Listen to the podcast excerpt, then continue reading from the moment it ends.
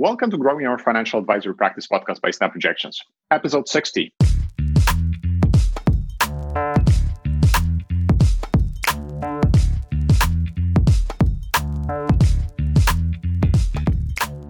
I'm your host, Pavel Brzeminski, and my goal is to interview experts to provide you with insights, strategies, and actionable tactics that you can start applying to grow your financial advisory practice today. For more information and additional content, head over to snapprojections.com slash podcast. Now, let me introduce today's guest. Today's guest is Dr. Tom Deans. Tom is the author of Every Family's Business, the best-selling family business book of all time, selected by the New York Times as one of the top 10 books business owners should read with more than a million copies sold in more than 100 countries. Having delivered more than 1,000 speeches in 25 countries, his long awaited sequel, Willing Wisdom, was released to critical acclaim and is already a Globe and Mail and the New York Times bestseller. Both of Tom's books deal with the intergenerational transition of family wealth. Like his books, his talks are unconventional and contrarian. Tom has been featured in numerous magazines and journals, including Profits, Money Sense, Inc., The Wall Street Journal, and the New York Times. A frequent guest on CNBC, Moneyline, and BNN, Tom is a highly sought after international public speaker on succession planning, wealth management, and philanthropic giving. With his family selling businesses for more than 100 million, prepare to unlearn everything you thought you knew about business succession planning. Tom, welcome to the show. Pavel, great to join you. Excellent. So I'm super excited. I am ready to unlearn everything I thought I knew about business succession planning. So let's jump right in. So, Tom, let's start maybe with some little bit of a background on the wealth transfers here in Canada. So, just can you help us understand? Do we have a problem here? You know, and if so, how big is this problem, and how well are those families prepared?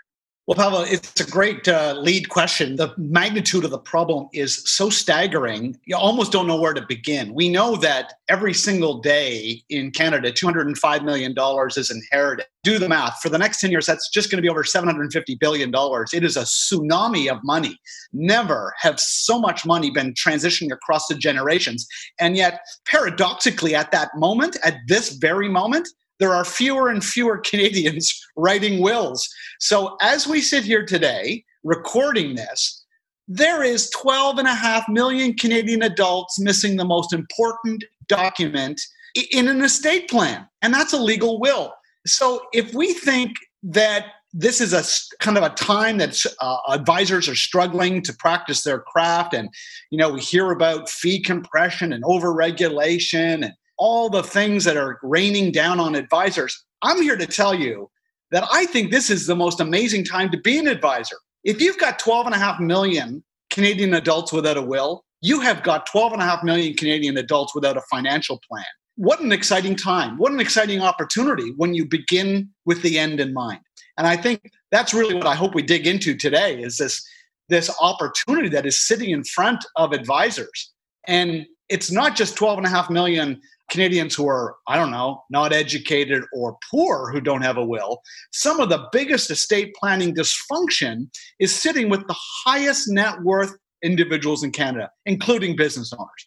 So maybe that's a good place to jump in. Yeah, so this is really interesting. We'll come back to those numbers and actually the specifically to will or lack of thereof. But um, if you can take us back to your early days, how did it happen that you actually started being focused on that issue? I know you were CEO of a large multinational family business in the past. I mean, is this where it started at the time? Take us back when it all started and tell us a little bit more about why you started being interested in that topic.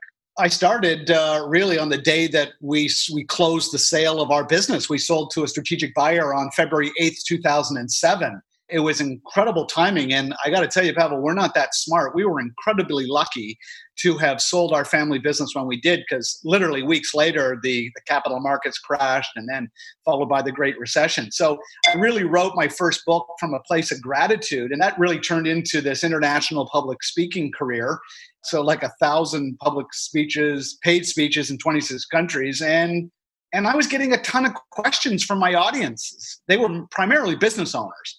And a lot of those questions were having to deal with the subject of, hey, Tom, if I do what you suggest and sell my family business as opposed to gifting it to the next generation, and I have a liquidity event and I find myself with 3 million, 30 million, 300 million dollars of cash, I mean, am I not just solving one problem and replacing it with another problem? I mean, how would I divide $3 million between my two children? How would I divide 10 million between my four children. I mean, is fair equal? How much is too much to give to children? When do I tell them? How much is too much? How much should I give to charity? How much is too much to give to charity? And so, really, what I was doing was solving one problem and replacing it with a far more vexing problem, which is how do people, how do wealthy people transition wealth in a way that leaves the family working well when the person's gone? And I had no idea what a massive, but also exciting subject that that was. And that really led me to write my second book, Willing Wisdom, and then follow that up with a, a digital software tool that helps families benchmark their current estate plans, reveal the gaps in their current estate plans. And that is sold as a subscription to financial advisors and we'll come back to that uh, all of that. So so this is really interesting. So you, you've actually gone through this on transition yourself. So that there's a lot of that you've learned in the process i'm sure. And, and i think you you've timed it again timed it really well because the outcome may not have been as as great or maybe uh, you know you would have to postpone basically uh, the selling the, the acquisition or just the, the whole acquisition to um, you know under under a few years later after after the you know 2008 2009 uh, crash happened. So let's maybe talk a little bit about um, about this issue. You mentioned numbers. I mean, the 700 billion transition potentially over the next 10 years. I mean, 12 and a half million Canadians, which is you know 30 what 33 through 35 percent of all Canadians. And of course, if we eliminate, you know, the people who, uh, you know, your children, teenagers, that's that percentage is going to be even larger. But you know, if we are going to explore a little bit why we actually have this issue, it might be useful for us to focus on, you know, why is this issue in the first place? So why do we have this issue? Is this, you know, I don't know, capacity issue that we do not have enough, I don't know, estate uh, planners, advisors, or lawyers to work with clients? What, what are your thoughts on that? What's the core issue here? So we can actually start uh, dissecting this and, and seeing how we can we might be able to solve the problem. No, that's a great question. I would say there's a there's a couple of reasons that stand out uh, in my experience. One, lawyers are struggling to make money from the writing of wills. And this has been a big problem. I mean, your listeners could drive to a office supply company and get a will kit for uh, 20 bucks. There's been a real race to the bottom in terms of the quality and the and the price of wills. And so I think the legal community, in fairness to them, have moved on to more fertile ground. And estate litigation, I, I think, is that lit- that that fertile ground. I mean, lawyers can make extraordinary amounts of money grinding families in dispute I always say, you know, in my in my webinars and my paid speeches, if you think divorce is expensive, that's like a dress rehearsal for the really big show, which is a state a state litigation. That's where you're fighting for the whole thing. And so I think the cost of wills, the quality of wills has gone down. Then I, I think there's also just been a, a huge amount of intrepidation and superstition around wills, right? So you don't have lawyers pushing and reminding people to get wills. I think financial advisors have often thought of wills, the legal document itself, as the purview of lawyers. So they've kind of left it alone. Everyone's kind of left it alone and just kind of waited for people to do it on their own. But there's a lot of superstition around this subject. There's a lot of people who think that if they, certainly if they talk to their family about their will or their giving intentions, if they go to a lawyer and talk to a lawyer and write a will and sign a will, that they'll immediately die it's very weird. I mean, I remind I remind people all the time. I speak about wills every day. I actually I actually have a copy of my will right will right in front of me. I'm holding it, and I got to tell you, Pavel, I'm still here. I'm still here. And then third, there is just a whole generation of Canadians who don't place a premium on the importance of a, of a will because their parents didn't in many respects, we're dealing with the first generation who has surplus capital. They're going to die with more money than they can they can spend. And so a lot of people look into their own family history for guidance on things like estate planning. And there was just no conversation, no nothing culturally is guiding them. And so this is this is a big problem. This is a huge problem. To remind high net worth individuals, especially business owners, that to do what their parents did, which is to leave this subject wrapped in silence, is incredibly dangerous. When business owners or any Canadian over 18 dies intestate, then the province of Ontario, Alberta, BC has their own unique formula for dividing up your business, your home, your cash, your canoe, your barbecue, according to that provincial formula. And I guarantee you that most people won't be particularly happy with that formula.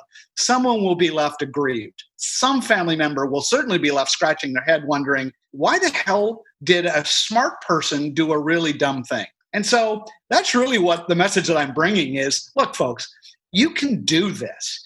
Estate planning isn't just about answering the question, who gets my stuff when I'm dead? There's a whole part of estate planning that's very much about the living, that in the absence of estate planning, the living will pay a huge price. And I'm really talking about those two extra documents that people get when they come out of that lawyer office with a will. They also come out with a power of attorney and a healthcare directive. Those two documents are very much about what happens to your life when we lose control. If a business owner, for example, bumps their head and they're unconscious for a week or two, good news are going to get better. But during those two weeks, tell me, in the absence of a power of attorney, who's going to sign checks? Who's going to keep your business functioning? Who's going to pay your bills? If you're a business owner and you don't have a power of attorney, it is so reckless. It is so crazy. I mean, the family is going to have to apply to the courts for a public trustee to appoint that person. That doesn't happen overnight. It comes with great expense.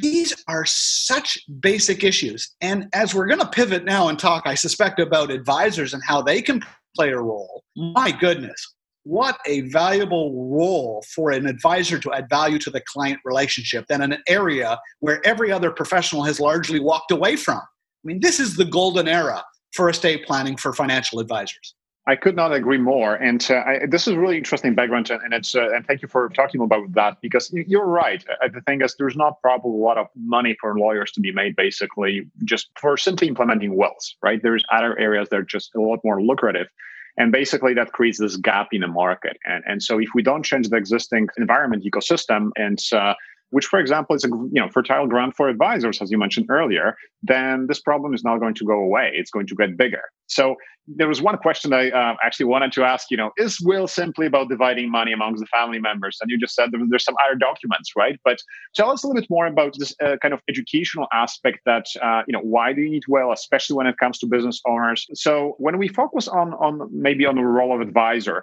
how do you think what would what was the best per- perspective for advisors to have how they can basically fill this gap and provide advice to their high net worth clients. Where should they start? What should they do first? And how they should go about navigating that conversation with their clients. Well, I think the most successful advisors have always done one thing universally. They've done one thing, and that is they start at the very end. And they'll often say when they're onboarding a new high net worth client, they'll often approach the conversations in this way. They'll say, you know, hey, Larry or Mary, listen, I'm glad we met.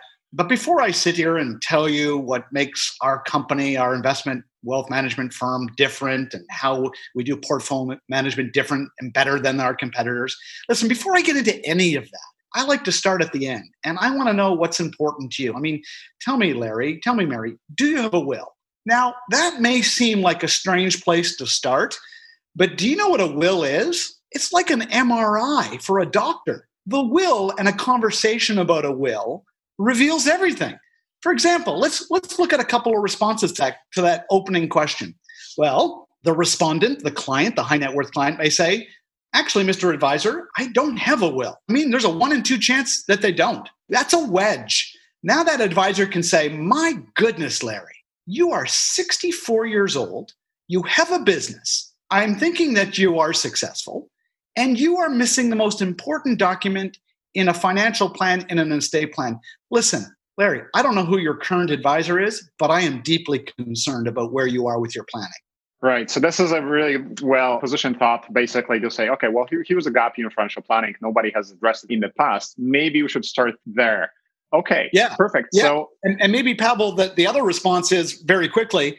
Well, actually, I'm glad you asked that question. I actually do have a will. In fact, my current advisor has annual family meetings where we gather all of our family and we update our documents, share our documents, and this is all orchestrated by our financial advisor. You know what my advice is to the advisor asking the question? pack up, move on, don't waste your time. That other advisor is your worst nightmare. That is the advisor that is so engaged, so smart, and engaging high net worth clients in a part of their life that most ignore. And you're not going to budge that advisor. They have burrowed in to that, not just the client, but the client's family. Families are sticky. Families don't pack up and change advisors or firms. They're sticky. So the smart the smart advisors are using estate planning to not only facilitate intergenerational wealth transfers, but they're doing that by gathering entire families as clients. It's a family centric model. It's a version of the multifamily office that's been well in place in the US for 25 years. We are so far, as a Canadian, this pains me to say this. We are so far behind the Americans. It's got to stop. We can do better here. We have to we have to and we will. So before we actually dive a little bit deeper and, and how advisors can help their clients and, and how you can maybe help advisors uh, as well to be uh, more more effective at, at, providing this advice, I want to ask about one kind of broader question about, as you mentioned, intergenerational tra- uh, transition of wealth. So what are some of the things that you've noticed over the last you know 10 12 years as you're focused on this problem and on solving this problem? What did you notice about uh, some of the families especially about their cultures especially when uh, when those families transition well successfully? So what do they do well? How do they approach this topic internally in their families and how they leverage advisors versus the families that you know the transitions uh, may go very badly I think if you look both in Europe and if you look in at the US with the ultra high net worth market, you can see that they are doing things very differently and they're doing one thing universally, and that is they are central to an entire family's financial success. In other words, as I was alluding to earlier, they are really hosting organizing, developing the itinerary, the engagement for annual or quarterly family meetings. So it's like it's a form, it's a more formal approach to wealth preservation and wealth transfer. And as I said, that advisor is central. That advisor is facilitating the resolution of family challenges. Like make it make let me be very clear. The most successful families, be they European or Americans, I mean, they've got divorce and addiction and all the challenges of wealthy families. But I can tell you what they do better there than here is the advisor is resourcing solutions and delivering them at the family meetings. And this is what makes them indispensable. And this is why you have generations who stay with one firm. It's a longer term view. It's less transactional, transactional and way more relational. Have you seen some families that basically were able to approach this uh, topic uh, internally of their families without the help of an advisor, or uh, maybe just uh, they have a lawyer, an accountant, but basically, do they really need somebody to really help them? Uh, can they take on this, or have they have you seen some examples that they they really taken on this uh, themselves? Like, do they do they really need somebody else to help them with, apart from what they have right now, apart from some of the professionals they work right now, like like for example, a lawyer or accountant? The quick answer is absolutely yes the do it yourselfers they try and then they get so overwhelmed and then it just it devolves. I mean the thing that they fear is that the emotional component to the wealth transfer is so overwhelming that they bail. They may have one family meeting and then it spins out of control. Something's very interesting. I mean i'm, I'm a speaking resource. I'm brought into family meetings all the time to deliver you know messages and open up communication lines. And i got to tell you just by virtue of having an independent third party in the room people behave. I mean people grow up in the absence in the absence of advisors. People resort to their you know 15 year old psychosis right? And that's not healthy. So i think when families lean on advisors when they bring that governance structure transparency business like acumen to the conversation around wealth protection and wealth transfers, you get a different outcome. All right, so that explains uh, why advisors actually are essential. And, and uh, I mean, the, really, the thing is, if, if, you're not an advisor helping the family that's you're, for example, dealing with right now with this topic, then sooner or later they will find somebody else that's going to fill that gap. Oh, I would say right now that any advisor who's got a high net worth client and they're not offering a, a family meeting, I'll tell you right now, someone else is. In fact, I would argue that the family meeting actually becomes the product. It becomes the thing that differentiates the advisor, the thing that the clients want the most. I tell advisors all the time, especially ones that are successful and have done a very good job of, of building a practice around business owners and high net worth clients. I tell advisors all the time that they have clients who could not tell them to the nearest $100,000 how much money the advisor has made them. You know why, Pavel? Because they, they don't care when someone is in their 60s and 70s and 80s and they have seriously more wealth than they can consume, that is not their main interest. More is not more. What is keeping them up at night is who is going to take care of me when I'm old? What family member will I live with? Will I live with any of them?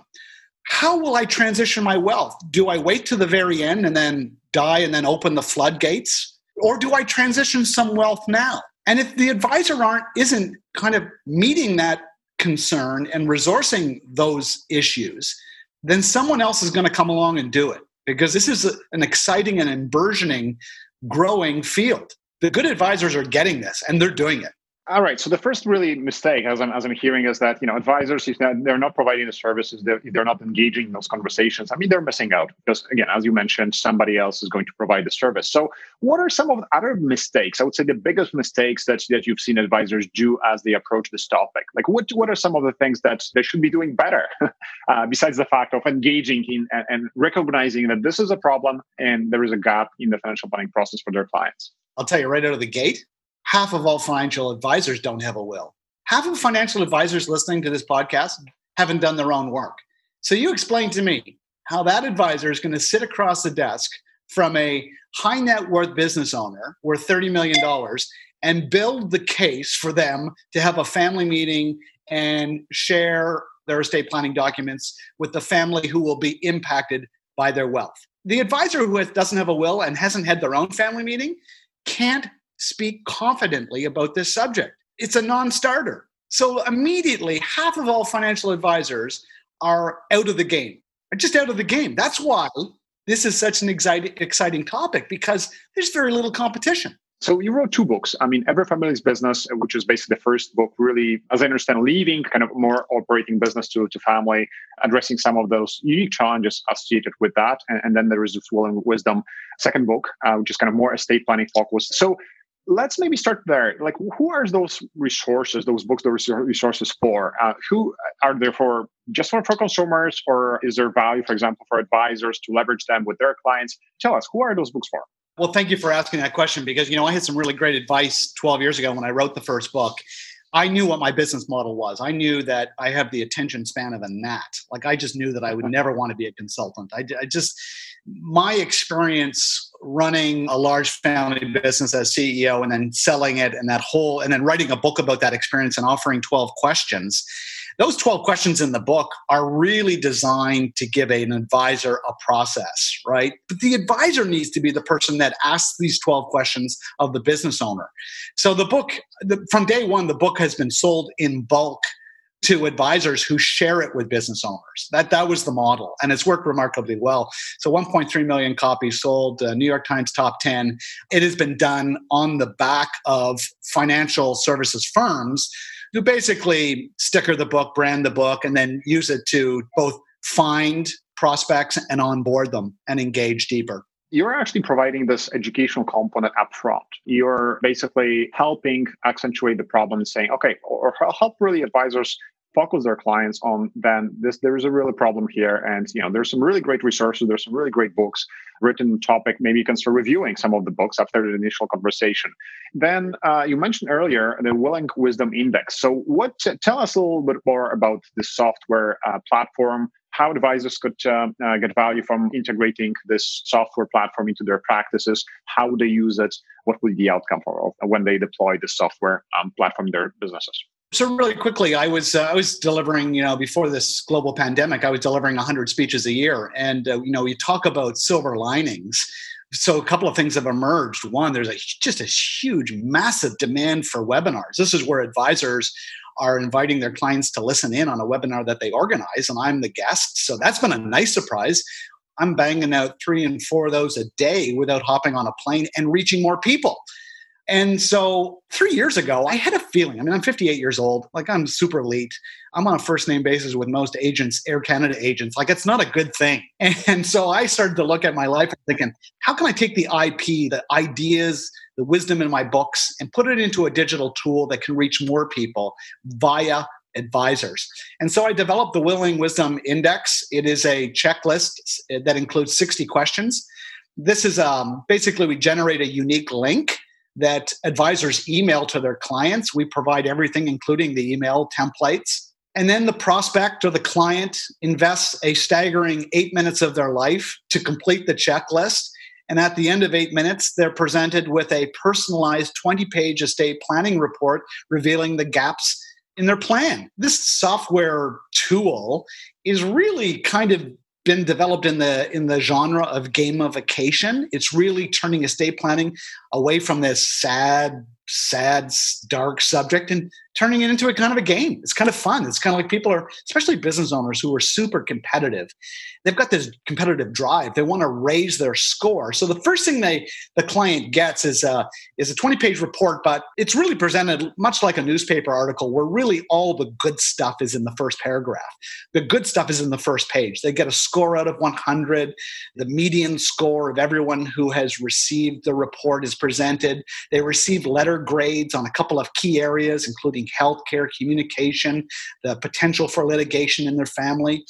And then they get a list of recommendations. And the recommendations push the client or prospect back to the advisor to receive guidance or an introduction to an estate planning lawyer. So, my advice to advisors who subscribe is just make sure that you've got a lawyer that you feel comfortable refer to because you will bury them in work. Remember, half the people that the advisor is sharing the link with, I mean, one in two don't have a will. And the other 80% of the people who do have a will have terribly outdated documents, like their executor is dead, or, I mean, big, big gaps. And so this is really also, I think, best understood as a sales wedge as well. So you can imagine that when an advisor shares a link with maybe someone they've met at a golf tournament or a charity event or through a social network. And they just you know we provide the email but they share the link. And then that prospect gets i don't know 12 out of 100 on their checklist. What do you think pavel they're thinking about their current advisor? And who has never asked them about even if they have a will? I mean yeah. you see how that right? They've just been wedged. That advisor's now got the foot in the door offering to meet to help them introduce them to a, to a lawyer who can close the gaps and raise their score you can see how devastatingly effective this tool is as a sales wedge yeah, so this is really great. So you mentioned webinars, so and uh, and you also mentioned the, the pandemic. So I, one question about that, I'm curious, what have you really noticed then? I think over the last two or three months, as we go through the COVID nineteen economic health crisis, are Canadians, you know, maybe looking at their wills more frequently or trying to draft wills right now? Do you see any trends right now? Oh, absolutely. I mean, uh, online uh, will companies like Willful, they're buried. People, I mean, think about it. You've got children for the first time saying to their parents, look, do you have a will? Do you have a power of attorney? Do you have a healthcare directive? If you end up in the hospital, do you understand that if you don't have those documents, if I don't have a copy of those documents, I cannot advocate on your behalf. You need to get this stuff done, mom and dad. This is important. And you have parents and grandparents saying to their own kids, look, we need to get our act together. This is up close, it's real, it's personal. If we don't know someone who's been affected by this pandemic, stick around, you're going to. This is a game changer. This has taken estate planning for financial advisors. It's taken estate planning from priority 128 to priority top three, right? People are afraid. They understand that they need these documents. So, yeah, to answer your question, the Willing Wisdom Index talk about being the right tool at the right time. We're being absolutely buried with subscriptions. Advisors are signing up like crazy. So, how advisors can actually uh, maybe reach out to you? What's the best way for them to, uh, you know, maybe start a trial, or is there a free demo or something like that? What would you recommend? So, shoot me an email. All you have to do in the subject line of the email, put more information, please, and send that email to uh, sales at willingwisdom.com. And we'll be in touch. We'll schedule a call. We'll send you a link. You can demo the, the tool if you can send an email, you can use this tool. This is not exactly hard. In fact, we have advisors that are getting hundreds of clicks on their link.